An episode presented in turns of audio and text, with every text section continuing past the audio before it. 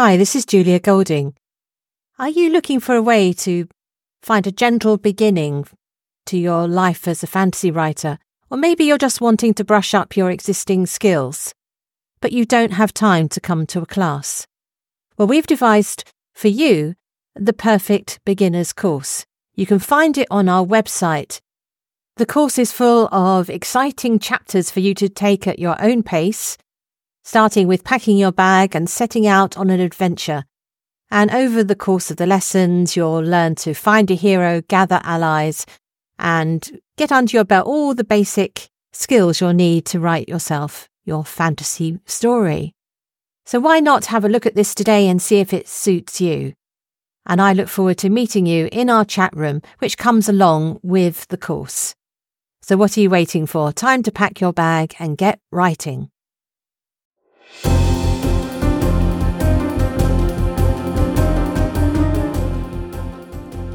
Hello, and welcome to Mythmakers.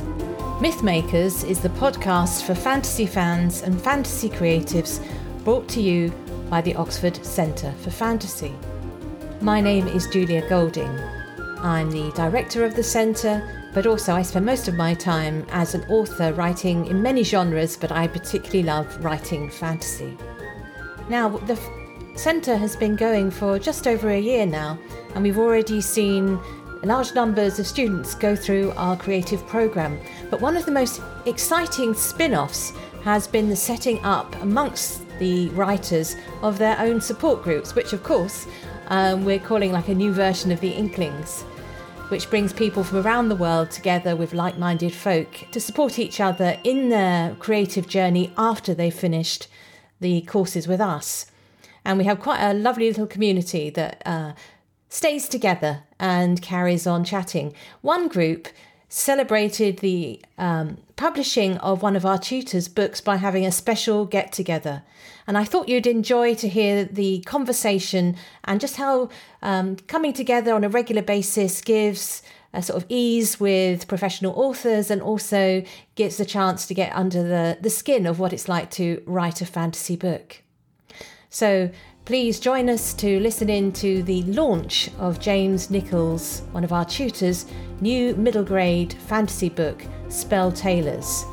And the discussion is led by Elizabeth Clark, who was one of our very first students. I'm so happy to be here with all of you today. Um, we have a larger group than we normally have, which is our Tolkien Writing Inklings group, which was founded from the very first course um, offered by the Oxford Center for Fantasy with Julia and James. And I actually have a t shirt back here where everyone kindly signed like rock stars. And James, see your beautiful signature there. In the roots. Yeah. Yeah. And, um, and so, uh, so it's nice for all of us. Um, we have Lucy here and Christina and I'm trying to see who else is is new. So it's very special to have this chance to be here together. And I actually um, I wrote something um, that way I wouldn't mess it up because I'm kind of nervous. And I think um, that brings back an old memory with my first tutorial with James, where I told him I was very nervous, and he said something unbelievably kind and thoughtful, and and so put me and right at ease. And I think I've heard that from other people as well. So um, I wanted to say welcome, happy September and early fall. Uh, we have a few leaves changing here on the trees. I can't wait for the orange, red, and yellow window panes to form in the forests. My name's Elizabeth. Most of you know that. Elizabeth Clark. I'm an alumnus of the Oxford Center for Fantasy, having completed two courses the first online fantasy cor- course taught by Julia James, MG, Rowena, and Lucy, and the 12 month novel in a year course. And uh, like many of us, I dream of going to Oxford to see my friends and to be with Julia and attending an in person course someday. Um, I finished my first novel uh, working with Julia, and I live on my farm in Bath, New Hampshire, in the US with my two sons, although Charlie's off and away. And hi, McCall, by the way, um, and Andrew. Um, and I have a business in coastal Maine in Kennebunkport. Um, I'm an enthusiastic and proud organizing member of the Project Northmoor Tolkien Writing Inkling Group, TWIG, and we've all become dear friends now, which I'm unbel- unbelievably grateful for. And uh, James, I include you in that special group. Um, and I like to consider myself a hobbit. That's my dearest association. So thank you being, for being here, James, especially during a hectic pub period of your life. Today, we're celebrating and partying with our dear guest of honor, the distinguished and unbelievably talented and full of life James Nicol. The Spell Tailors is published by the imaginative, fun, and highly respected Chicken House and Barry Cunningham. There it is. Yeah, and, and I hope you all get to read it because I'm just telling you right from the beginning, you're going to get transported and you're going to care very much about Hen and want to hear his story. Um, uh, the Spell Tailors is James' first novel after his phenomenally successful and well loved Apprentice Witch trilogy that was picked up for a television series. Uh, uh, and also, I should have mentioned uh, Chicken House is affiliated with Scholastic Books. It's owned by Scholastics in the United States. And um, I don't know uh, if you know this, some of you know this and may have had the same experience I had, but my first independent moment picking a book out was age six through Scholastic because they would come to the schools and they traditionally visit all schools across the United States and give you a beautiful pamphlet. So, you know, I would see Apprentice Witch there and Andrew saw it and, you know, it's it's a pretty amazing part of our literary history. So I just wanted to say that. Um, and um, what else? Uh, so as far as um, James's book goes, I'm I still have to purchase the book itself, the physical book, but I've listened to the audiobook narrated by Alex Winfield, and I loved it. I loved his voices. It's amazing. I mean, you don't even think about him really doing voices. He's all those people. So it, it's just been an absolute put. And I had to push pause more than once because I didn't want to get too far ahead of myself today, and I didn't want to give you all spoilers. So um, only the magical introduction that won't take you too far and you know wreck it for anybody. Um, so finally, uh, I want to welcome James again. He's a very kind, full of life spirit that all of us enjoy and appreciate with all our hearts. Um, James, would you please tell us a bit about yourself and your writing background, you know, whatever you pick? Because remember, we're toasting you today, and you're more important than Jeff Bezos. That's the truth. Aww. Yeah, yeah. Thank you. you any day. You can sail on my yacht. I don't have one, but anyway, um, that's a bad joke. Um, and uh, and I'm really interested in hearing about Hen. I instantly connected and cared about him, and so it's all good from here. So welcome, James. Thank you, Elizabeth. I don't think I've ever had such a nice introduction in my life. I kind of feel like I'm at my own funeral. somebody's reading somebody's reading me my eulogy. So that's lovely. Thank you very much. That's okay. That's um yeah, that was really, really gorgeous. Thank you, Elizabeth. Um so yeah, so my writing so I guess sort of my writing journey, um I don't I'm not one of those people that kind of I don't think I necessarily as a child understood the role of the author when it came to writing books. I don't quite know why. Um, I guess it's partly because unlike today, we didn't have authors come and visit schools. Um, and so I it was only when I was a grown-up that I actually met proper authors when I was working in a bookshop. Um, and also, I'm a terrible speller, which, if anybody's had an email from me, you will know. Um, and I wasn't a very good reader at school. In fact, I was put into a slow readers group, which a teacher once assured me don't exist anymore. And then another teacher said, "Well, they do. We just don't call them slow readers groups." Um, and and so I I felt like I was the complete opposite sort of person that would be an author until I started meeting authors. But I had always been a storyteller. I'd always loved telling stories, making up things, drawing maps of places that didn't exist, imagining the characters that lived there. And where I grew up, at the bottom of our garden, this sounds like I grew up in an Enid Blyton book, but it, it's not quite like that. Um, there was a very small wood at the bottom of our garden, and all of our friends' houses also backed on to this wood, and it was like our extended playground. So we just used to climb over the fence and go and play in the wood. And I have two older brothers that would go off and do Big Brother stuff and kind of leave me at the first kind of opportunity. And I didn't mind. I quite liked that. I liked having my own space, playing my own games, being lost in my own world. And the wood for me was anything I wanted it to be. So it was a bit like my kind of extended film set or stage or whatever I wanted it to be. And so I think I was always telling stories all the way.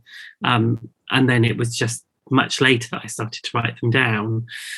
But I never showed anybody anything that I had written until I started working. Well, I'd done, I did a short creative writing course um, through a organization. I don't think the organization itself exists anymore, sadly, because it was a very good creative writing course.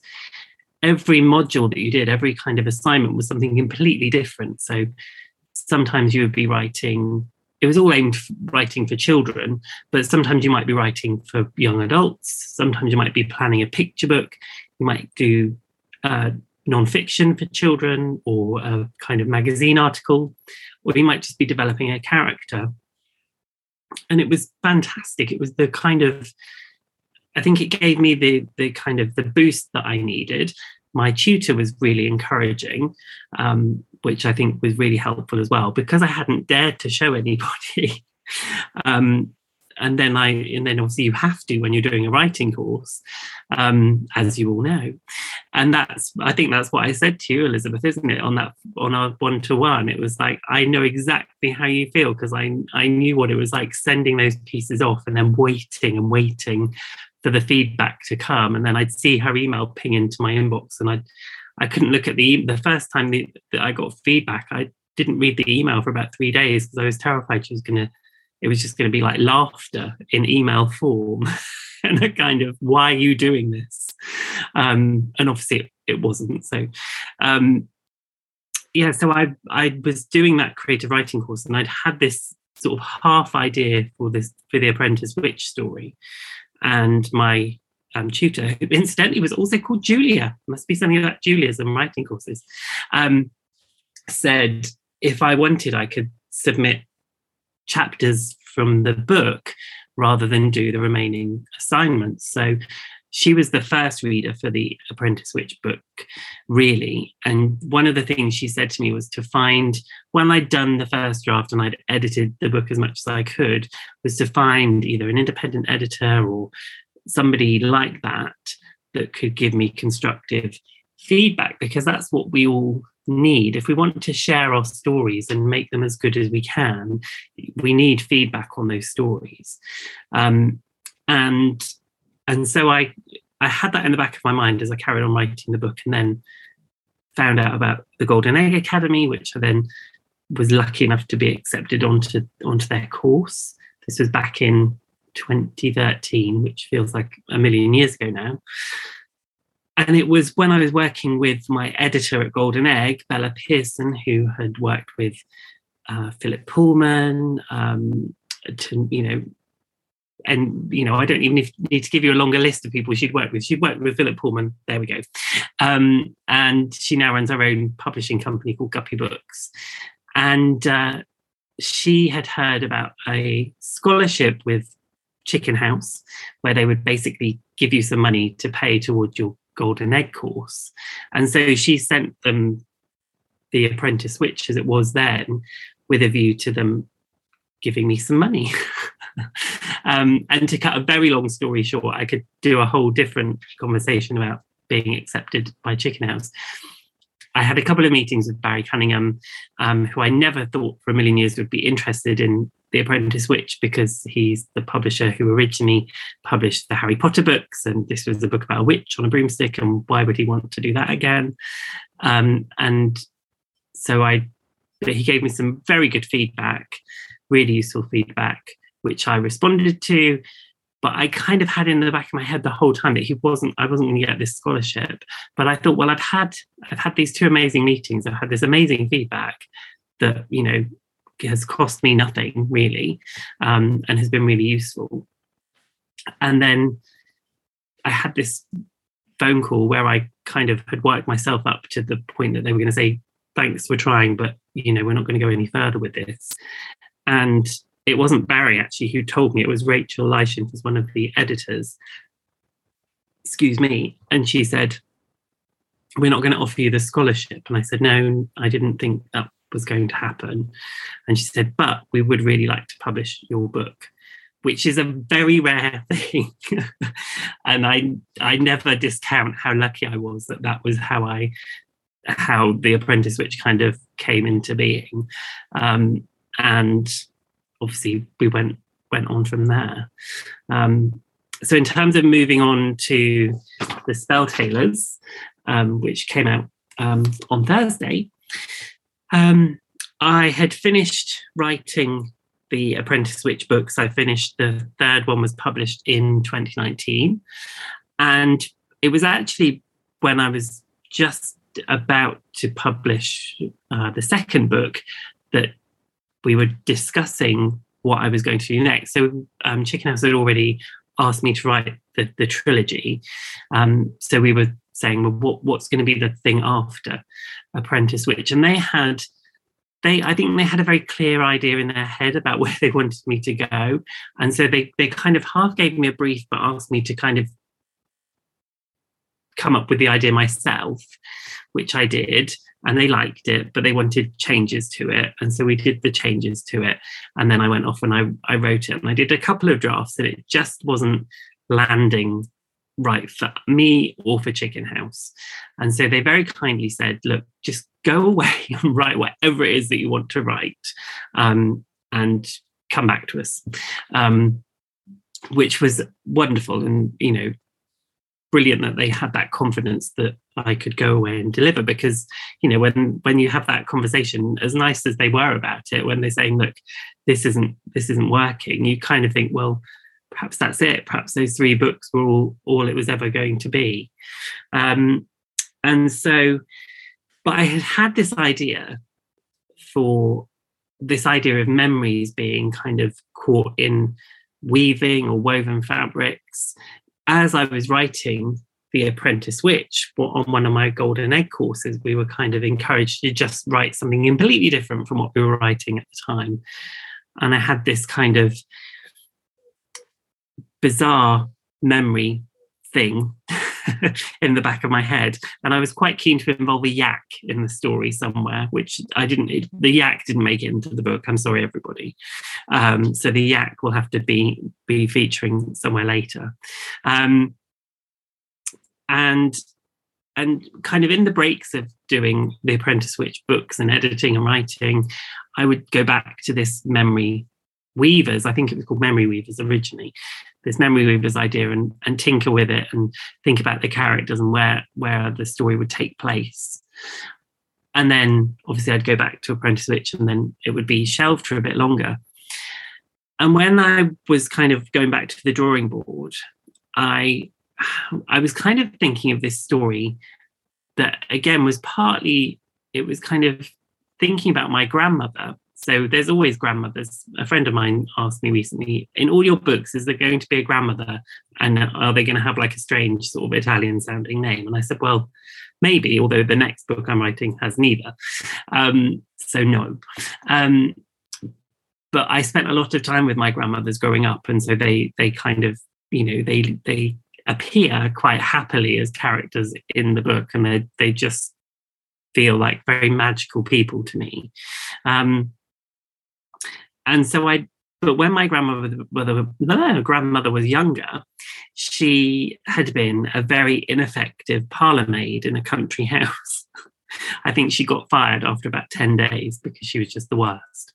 And I kind of, I sort of had this wonderful idea about this young girl who goes to be a parlour maid in this country house, but there's something magical also connected with this story. And part of the magic was to do with the box of clothes that they find in the house. And when the children put these clothes on, they sort of transform into different people. It's like the ultimate dressing up. So they put these clothes on and become completely different people. And so I pitched this idea to my agent, and she said, well, I really like the idea of the magical clothes, but the rest of it isn't doing it for me. and then gave me a long list of reasons why I shouldn't pursue that as an idea. But she said, I think there's something there about the magical clothes. Go away and think about that. and that was really the best bit of advice, really, because I was thinking, well, what could I do with these magical clothes? And then suddenly I was like, oh, the memory, the memories and the magic and the clothes. I just need to smoosh them all together. And that's the idea. And I quickly drew up a, an outline. So I normally, um, when I'm for my contracts with Chicken House, all I have to show them usually is either an outline for a story or a sample of writing from that story. Um, because obviously, hopefully, they know I can write um, and they just want to know what it is that I'm planning to write. And normally, that's where we go from. And so I sent them this outline, which you won't be able to see, but it's kind of you know it's like a very extended blurb of the book has all the details about what's going to happen the main characters the main kind of thread ha ha ha of the plot. Um, and i also include some little pictures that have been my inspiration. So you can see um, i don't know how well you can see those there's some some some um, embroidery and a, and a, beautiful coat, and then kind of some other visual references for characters and settings and and things like that. Um, and it was the easiest book we I've ever sold to Chicken House because normally they come back and say, "We like this bit of the story, we like this bit of the story, but we want more of this and we want more of that." So go away and redo the outline and then send it back to us, and that might take three, four months to kind of bash that out. Whereas they saw that and they never asked for any changes. Um, that's not to say we didn't when we were editing, but they basically loved it. And actually, my agent said at the time, if they don't want it, I can sell it to 10 different publishers. Don't worry. So that was that kind of boosted my confidence back up again because I, I felt a bit sort of deflated after the the, the book that hasn't gone anywhere yet. Um, and so I started to work on the spell tailors. Um, and as Elizabeth, I don't know who saw just before we start officially started, Elizabeth was showing us some beautiful garments that had that are from her family kind of archive, I suppose is the best way to describe it, isn't it, Elizabeth? It's a beautiful pelisse jacket. Is it a pelisse jacket, Julia, or is it just a pelisse? Um, it's just a pelisse. Just a pelisse. There we go. Oh, Elizabeth's showing you. It's beautiful. So it's like the sort of short jackets that um, they wear in Jane Austen adaptations, um, and obviously did back in the day. um, so similarly, um, I don't have a lot of um, items that belong to, to family members, but I do have these two biscuit tins.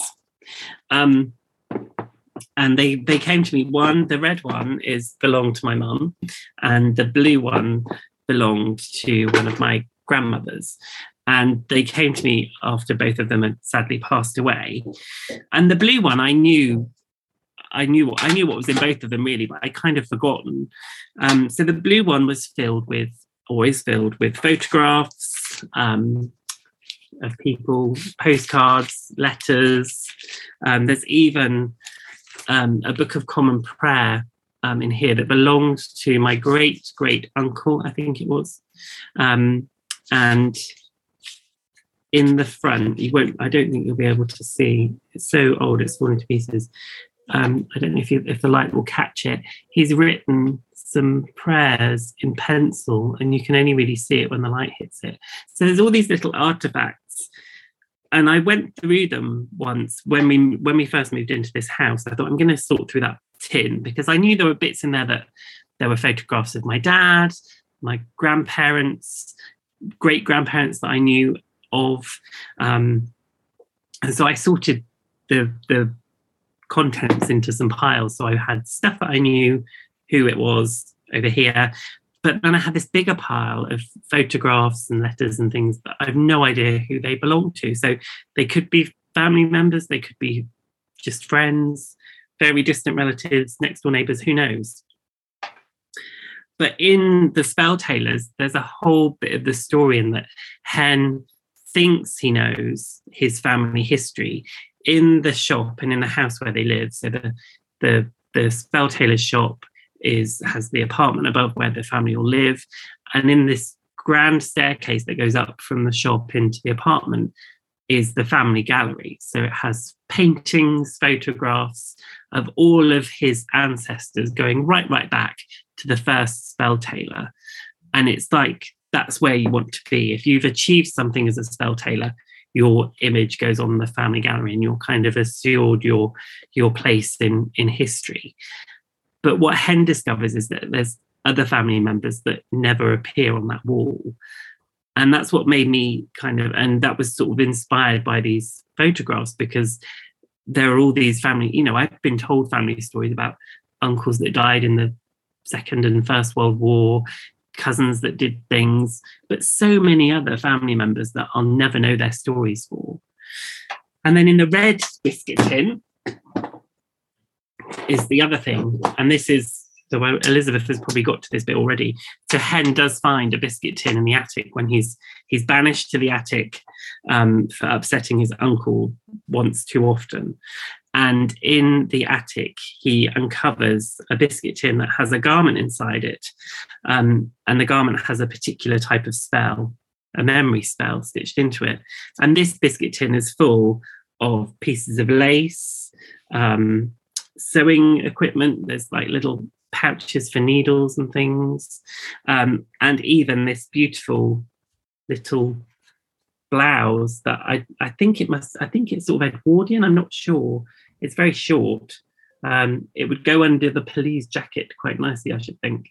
But you need something else underneath it. Um, and there's also what you can't appreciate is this beautiful smell. At some point, some perfume or something must have been spilled on these things, and it's still it's like somebody's just put it on. It's so beautiful. Um, so there's all these like this beautiful beading that I guess was there to be stitched onto something. And it just again it made me think that these things, these items belong to somebody, belonged I'm presuming to family members. My mum never told me where they came from. Um, and so I don't know the stories of, of who they belong to, but kind of putting those together with those those pictures and those stories that I don't know, I imagined my own stories for them. Um, and that became the heart really of, of what happens in the spell tailors. Um, what else do you want to know, Elizabeth?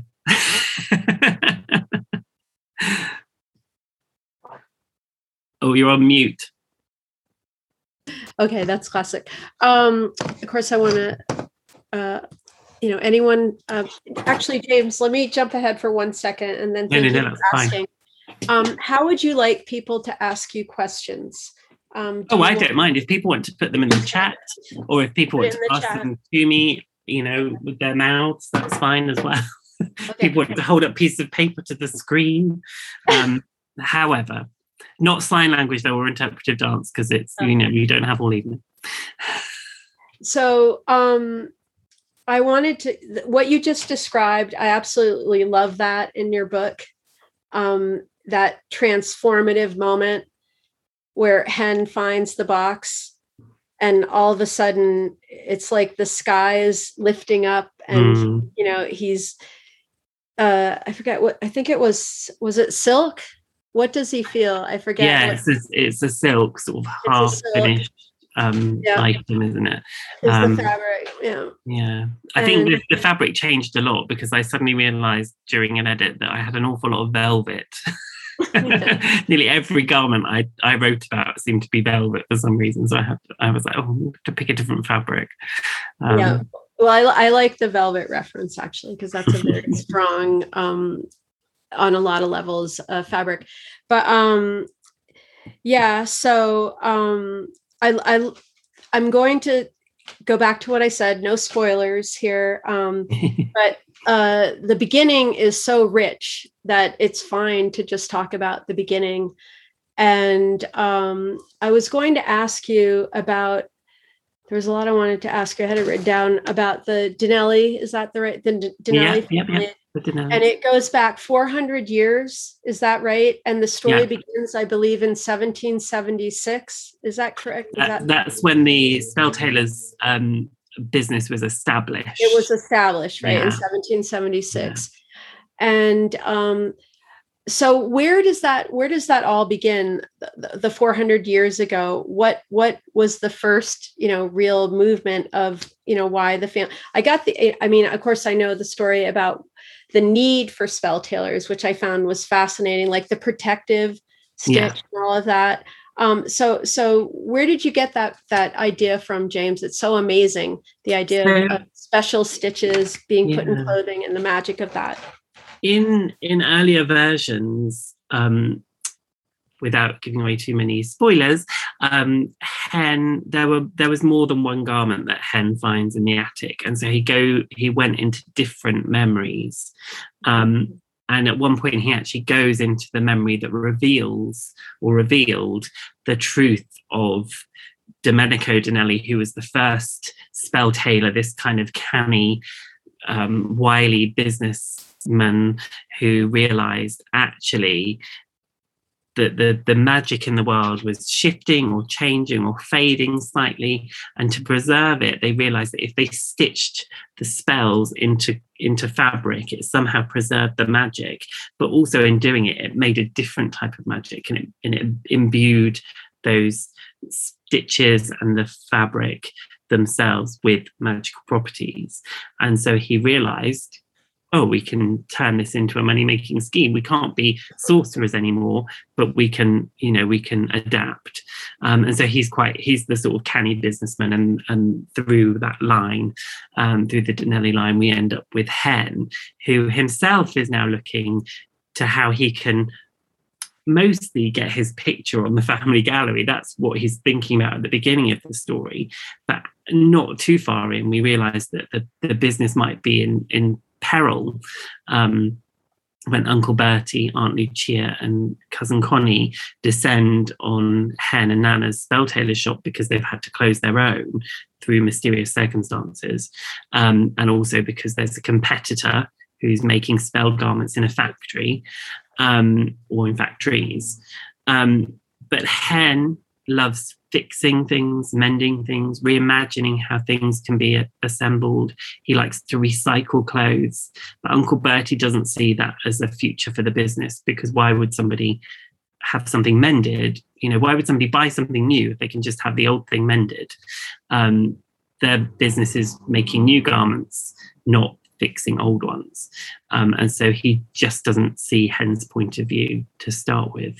Um, and yet, obviously, there's a there's a quite a clear link between poor Hen and, and Domenico, although actually it wasn't really Domenico. Shh. Perhaps we'll find out in a later book the um, the true the true history of the spell tailors but that's what everybody thinks is that it's domenico who was the who was the canny person. Um, and it's not quite that's not quite how i truly imagined it. Um, yeah so that's kind of that's where they've been established. The family you know big family that's kind of gone their separate ways. So um, some stayed on this on these islands called the Scillian Islands, um, which was kind of you know a not too far leap from thinking they were sort of a vaguely Sicilian family, um, if it was this world. Um, some came to a country called Ingle um, and established the Spell Tailor shop there under the Donelli name. But then, as we trace the, the kind of immediate family tree back, Hen's Nana has only come from Cilia, sort of as a young girl um, to take over the shop from her great uncle. Um, and obviously she's then she's then had her own family. Um, and uncle bertie will be the one that takes over in time. So that's why there's the the tension really is that nana's still there but she's older and she doesn't really want the the hoo-ha of running the family business. Uncle bertie wants to run the family business but clearly isn't doing the best job at it. Um, and hen just wants to make clothes, but then discovers this new kind of or old kind of stitch um, that could be very is very important to the family, but could be important beyond the family and could save the business as well. and there's an interesting part um, about Hen's parents because we don't quite know, you know, what's going on there. He's he's being raised by his grandmother, who's a, a very skilled uh, spell tailor, but still, this is the beginning. We discover um, it's a, a major desire to create your own magical stitch. Yeah. Okay. Something unique. And uh, she still hasn't done that yet, even though she's kind of a master. Is that right, James? She's kind of a yeah i mean she's obviously been been spell tailoring her whole life and but she she likes to experiment and mm-hmm. um throughout the book we see her knitting her famous red scarf, um, which she's always vaguely disappointed when she finishes, and you don't find out until the very end why she's always disappointed with the scarves. And she just gives them away to people um, in a kind of, you know, you have it because it's it's not really very good. Um, so with Hen's parents, so um, this was more of a, a, a, logistical thing. So originally, I had Hen's parents be divorced and he lived with his mum and his nana in the spell tailor's shop. But then I realized when I then introduced Uncle Bertie, Aunt Lucia, and Connie, there were just too many people in some of the family scenes. And I get really confused when I have too many people in a scene. I learned early on not to have too many people in a scene. And also, there was the struggle between having um, the the kind of the tension with Uncle Bertie and why his mum wouldn't just step in and deal with that, kind of say, look, Ken's my son, back off. Um, and also having the lovely nurturing Aunt Lucia who just worries constantly about everybody. Um, that there were there were then too many people mothering him, and you kind of think, well, he's not gonna he's not gonna do what he needs to do because he's got too many people looking after him. And so I killed them both off.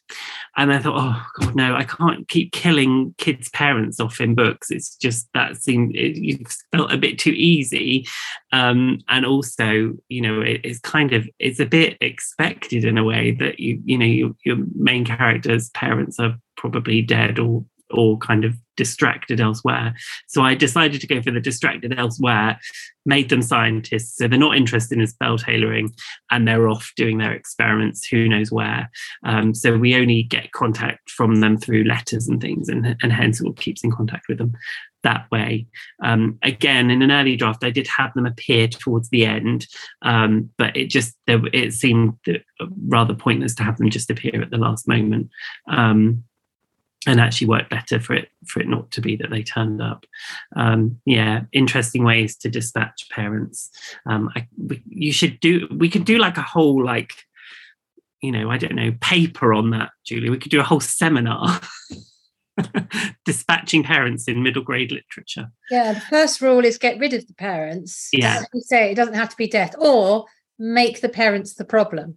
Yeah, that's the if you're going to keep them around if they're as you say if they are there to nurture and look after it's kind of like end of story. I'm going to go and have an adventure. No you've got to do your homework. Yeah. Or oh no this happened and the mum and dad like oh i'll ring the police. Yeah. oh end of story.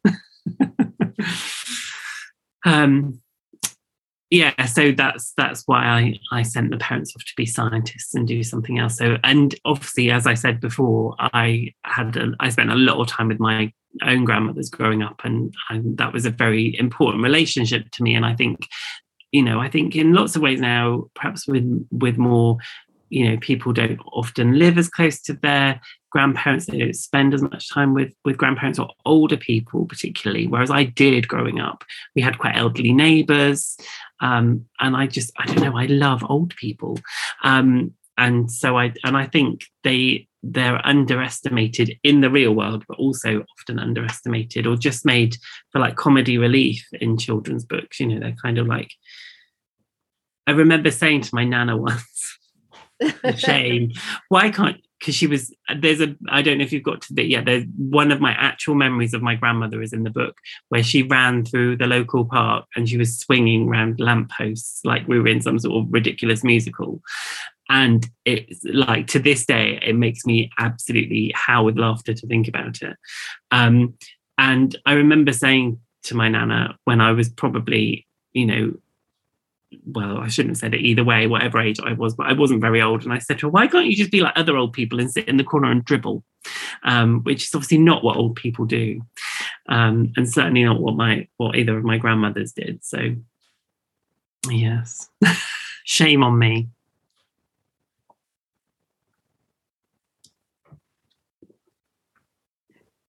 Yeah so i'm actually i uh, i support you in what you said with my whole, whole heart about older people and i kind of crusade on that subject actually a little bit especially going back to the united states. Um, and poor charlie you're gonna have to listen to this my son. But yeah i mean um, you know wisdom personality experience uh, ready to have fun you know no holding anything back. Um, and and a, a, a, deep love comes with a lot of older people. Mm. and uh, you know never discount that or underestimate it. I mean in, excitement is great you know youthful excitement and enthusiasm and that is special as well. But what you're talking about can parallel that and yeah. be even better sometimes. So honestly yeah so that's a nice thing to mention and i love that in a story. Absolutely. I think i saw some questions pinging in the chat. Should we have a look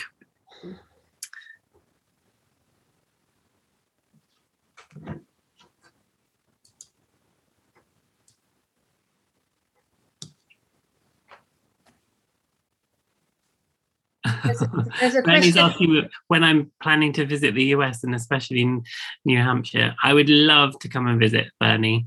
Um, I don't know when that's going to happen, but that would be that would be great. Oh, Isa has a question. How and when did you know what age group to write the story for? Um, so I I think there was no question really with the Spell Tailors on the back of the Apprentice Witch that it wouldn't be for the same age group really. I think that particularly when it's although it's not my second book, it's my fourth book. I think with the start with the next book after your kind of series, you probably wouldn't go too far outside of, of that same age group.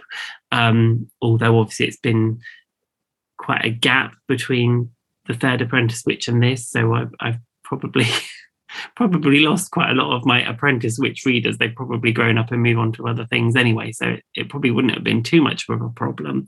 But I think certainly Chicken House would have expected me to continue with that similar age group for that book. Um, but initially, when I started to write The Apprentice Witch, the idea I'd had, I thought it would be a YA book. And I don't know why, because I don't I do read YA, but I don't read a lot of it.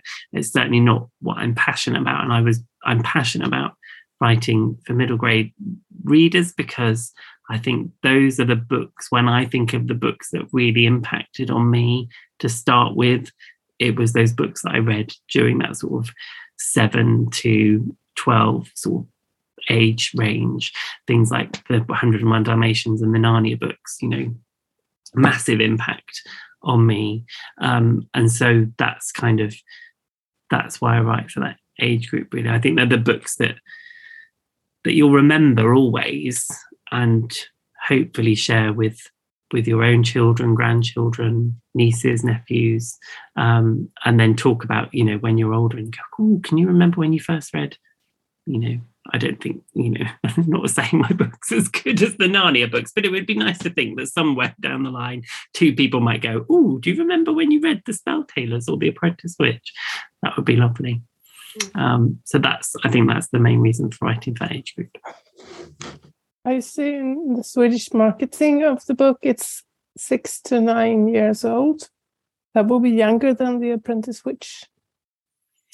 Yeah, it. I mean, it differs from country to country as well, Isa, because I know with the Apprentice Witch books, they were published in Spanish, but they were much more aimed at, at teen readers, actually. And that's to do with reading levels in different countries and different markets. Um, so the, the covers are more sophisticated than probably the than the cover that we had in the UK because they were looking more at the kind of the young teenager rather than the rather than a preteen um, market. So I think that has an impact on where where your book's being published and what the age, the reading age is. Sorry, rather than the age range, the reading age of the child, children reading them.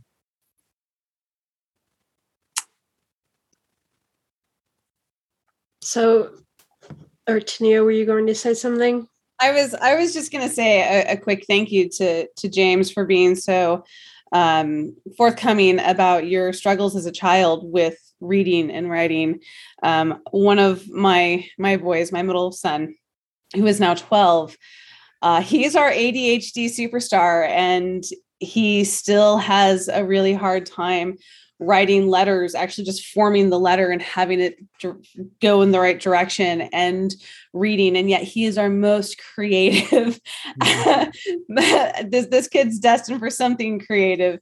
Um, and so I always, as, as his mom, and I, I know so many other moms that have kids that are these, we, you know, we kind of refer to them as the IEP kids, the individual education plan. So they have a, to get their help through school. They have their iep and it's just it's so hard for him. So i love finding these examples such as yourself where you know you that part didn't come easy um, as a child and yet you're still so much of your adult life is mm. uh, is there. So thank you for sharing that. I hope you continue to share that story with lots of kids. Yeah i mean it's one of the things i do talk about when i when i go to school visits the fact that i wasn't you know I I wasn't a good reader at school and and and I still, you know, I still, I'm, I, I, still am a slow reader. I cannot read quickly. I have a friend who could read, you know, she could have read the Spell Tailors probably in in half a day.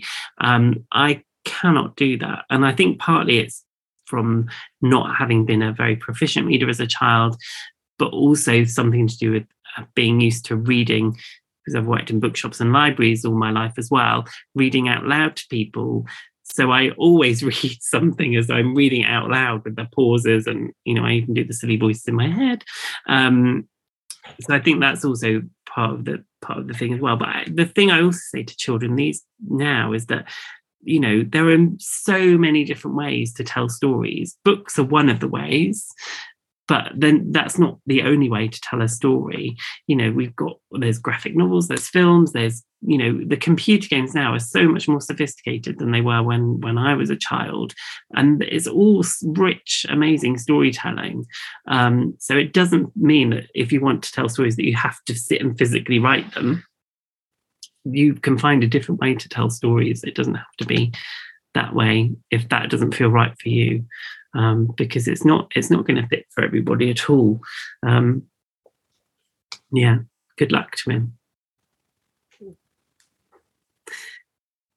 Charlie asked a question in the chat and said, Are you sticking more with series writing or would you consider standalone novels? Um, so, this currently is a standalone novel because the next book I'm writing isn't the continuation of the Spell Tailors story.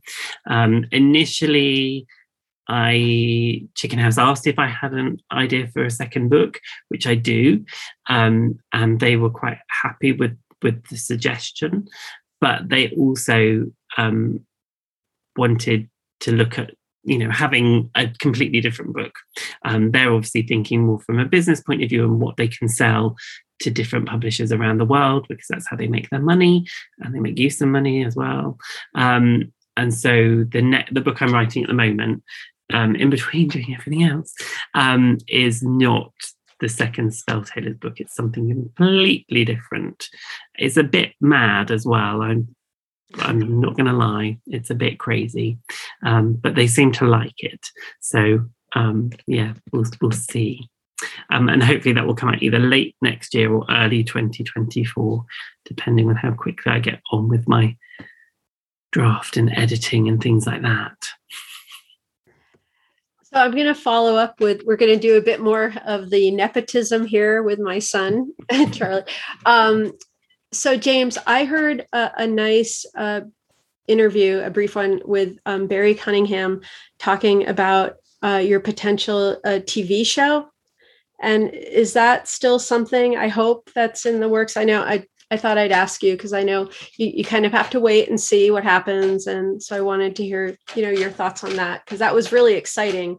And, and I wanted to add it was super exciting because Charlie loved the books because Scholastic had these books and it was the show House of Anubis. I don't know oh, if yeah. you saw that. and apparently connection um, with your potential show.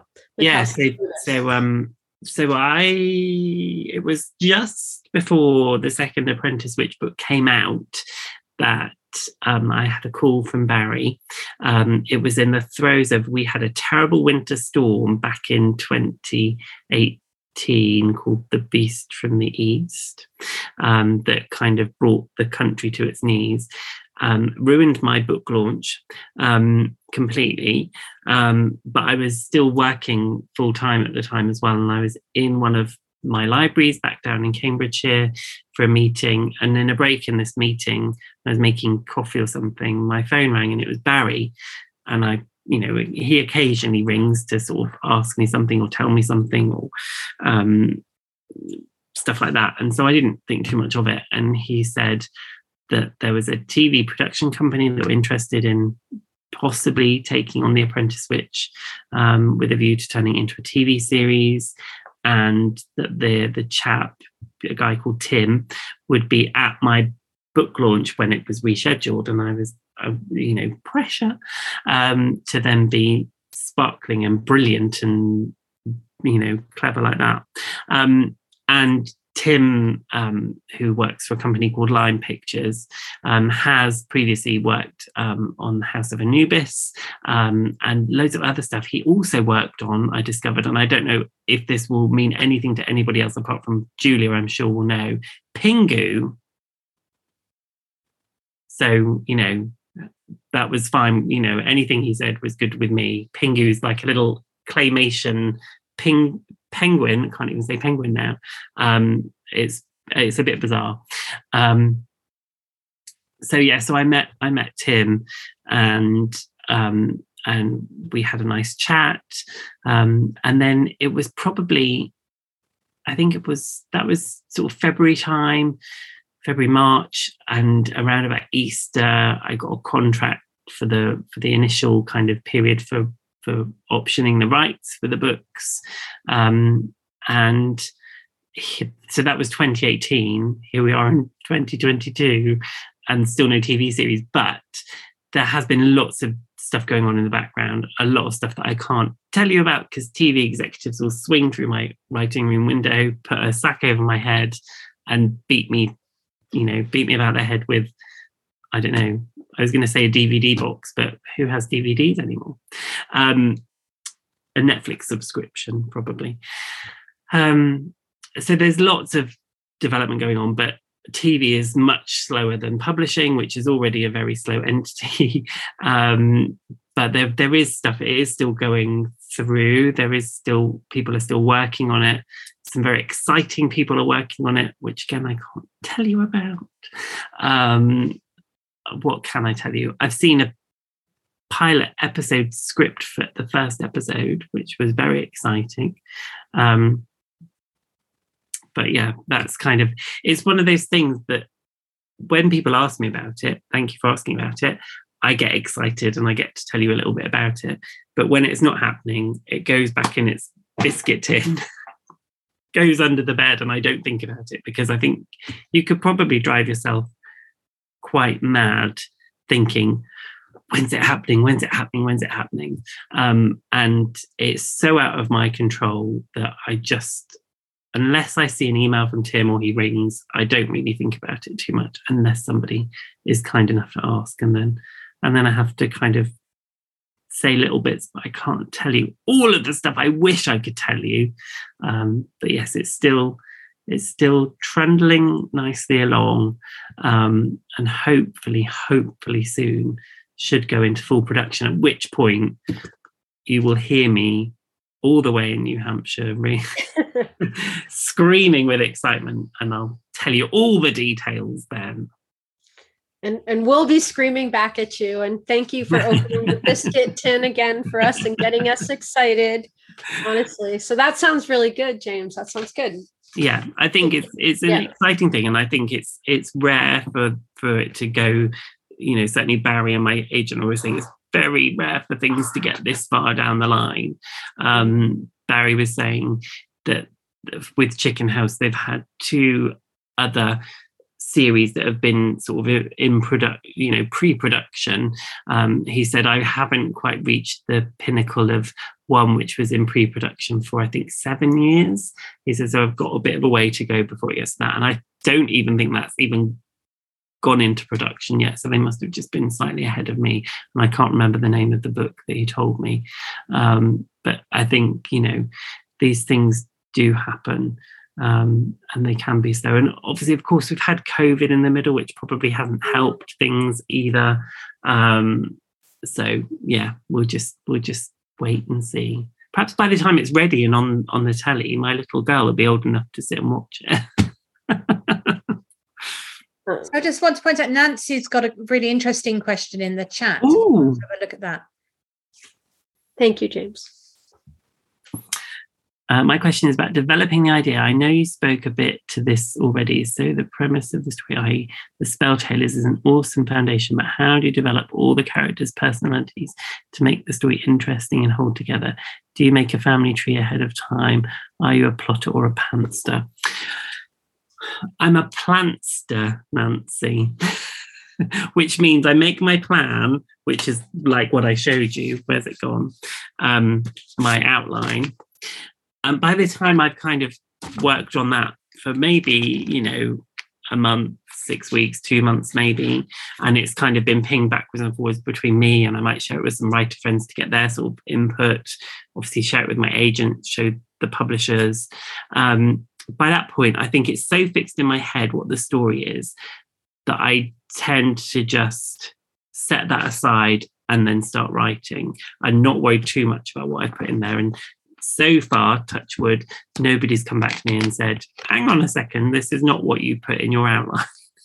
I don't veer too far off off track, but obviously you think you do change things as you're writing the story just because you suddenly realize actually that doesn't it's not working when you get to the actual writing of it you realize that that it's not going to work for whatever reason um in terms of developing characters I think ooh, it's a very good question. I think a lot of that comes with with working with my editor. I think that's one of the things that often comes through with working with my editor, um, and that might be, you know, just and she often does it in terms of posing questions to me. So it's not about her saying, you need to make your character do this to develop them, but she might say, let's think about, you know, what somebody's motivation at actually is behind this action um, or what you know what what's this person thinking while this is going on? Um, and it does in it's those sorts of things that then make you think oh hang on a second i need to i need to draw this out a little bit. Um, but i think also you know hopefully i've I've learned as I've written three books and developed the characters over those individual books and over the course of over the arc of the three books as well. Um, so I think developing the characters feels uh, not easy a thing to do, but it does feel like it's something I'm more aware of myself when I'm when I'm writing and editing myself to kind of l- look at those things as well. And also, I think for me, like I said before, not having a cast that's too sprawling makes that a lot easier because you can you can see how those things are shifting and changing as the story goes on. Um, for example, with with spell tailors, there's the there's a kind of relationship shift between Hen and Connie. So although they're cousins, they've not spent an awful lot of time together, um, and their relationship to begin with is quite frosty. And then it's through their actions and through what happens in the story that they become closer. And then again, something happens and sort of pulls that apart a little bit. Did somebody just gasp in shock? and then um, and then it's about knitting that back together again. Knitting, pun intended. Um, ooh. And then um, Uncle Bertie, who's kind of he's sort of all over the place because he's mega stressed with the whole trauma of the business and things, and and his relationship with Hen. Um, that was I think it's fun as well. It's fun doing all of those things, um, developing the characters and changing them and and thinking about how how they're going to play out. But it comes to me, I don't think about it too much in advance. It comes through the writing and the editing, that bit of the development. I can't I can't always plan how somebody's going to be. Um, that that comes as you start to write them and get to know them through writing them. That might sound a bit woo, he's a bit crazy. Thinks the characters are talking to him. Um, I don't think that, but they do. Shh, James, on that happy, free spirited moment, I think um, I, I, I guess we're going to transition into the rings of power discussion. And I thought we'd all give James a very Shire like toast and and wish him well and um I, and I know I don't you don't need another eulogy James but I'm sorry we just all love you so much and that's the truth and and i want to wish you well and i love the book.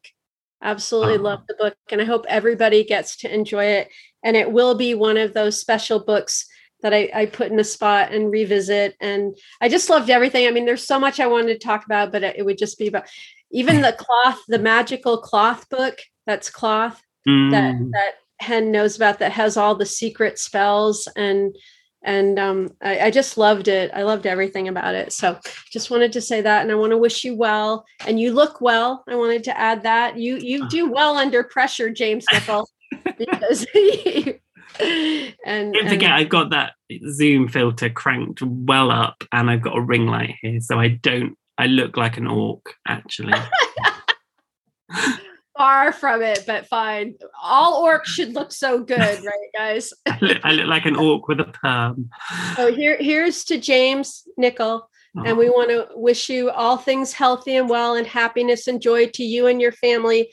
And thank you so much, James, for visiting with us today. And thank, Thank you. you. It's lovely to see everybody again. Thank you very Cheers. much. Cheers.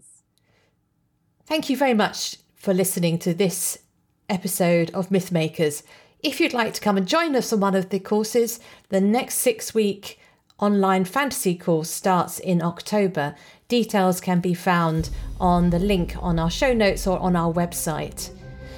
Also, we didn't have a chance to ask where in all the fantasy worlds would be the best place to be something, which is usually how we finish. So I thought, in honour of James's book, I'd ask the question where in all the fantasy worlds is the best place to be a tailor? And thinking about this, I actually went old school. And one of my favourite children's books for illustrations is The Tailor of Gloucester, which you may remember is that beautifully illustrated um, story about mice in a tailor's shop. And I think for me, that always leaves me with a very warm glow, showing how fantasy can be also um, a form of fairy story when you're little, uh, with the magic of imagining creatures coming in and doing the work for you, which of course is wonderfully attractive for the idea of the tiny stitches. So that would be my pick. Uh, we'd love to hear from you where you would pick as the best place to be a tailor. Thank you very much for listening. Until next time, goodbye.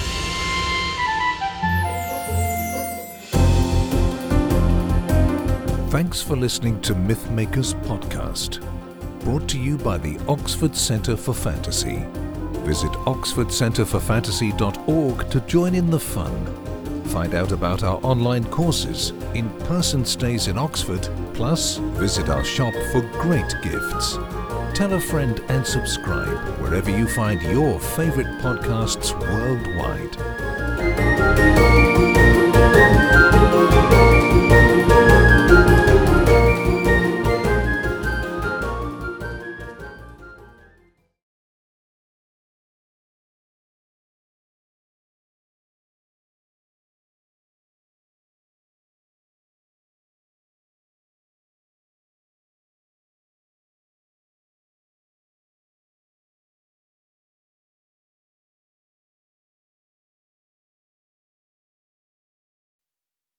Hi, this is Julia Golding. Are you looking for a way to find a gentle beginning to your life as a fantasy writer? Or maybe you're just wanting to brush up your existing skills, but you don't have time to come to a class. Well, we've devised for you the perfect beginner's course. You can find it on our website, The course is full of exciting chapters for you to take at your own pace, starting with packing your bag and setting out on an adventure. And over the course of the lessons, you'll learn to find a hero, gather allies, and get under your belt all the basic skills you'll need to write yourself your fantasy story. So why not have a look at this today and see if it suits you? And I look forward to meeting you in our chat room, which comes along with the course. So what are you waiting for? Time to pack your bag and get writing.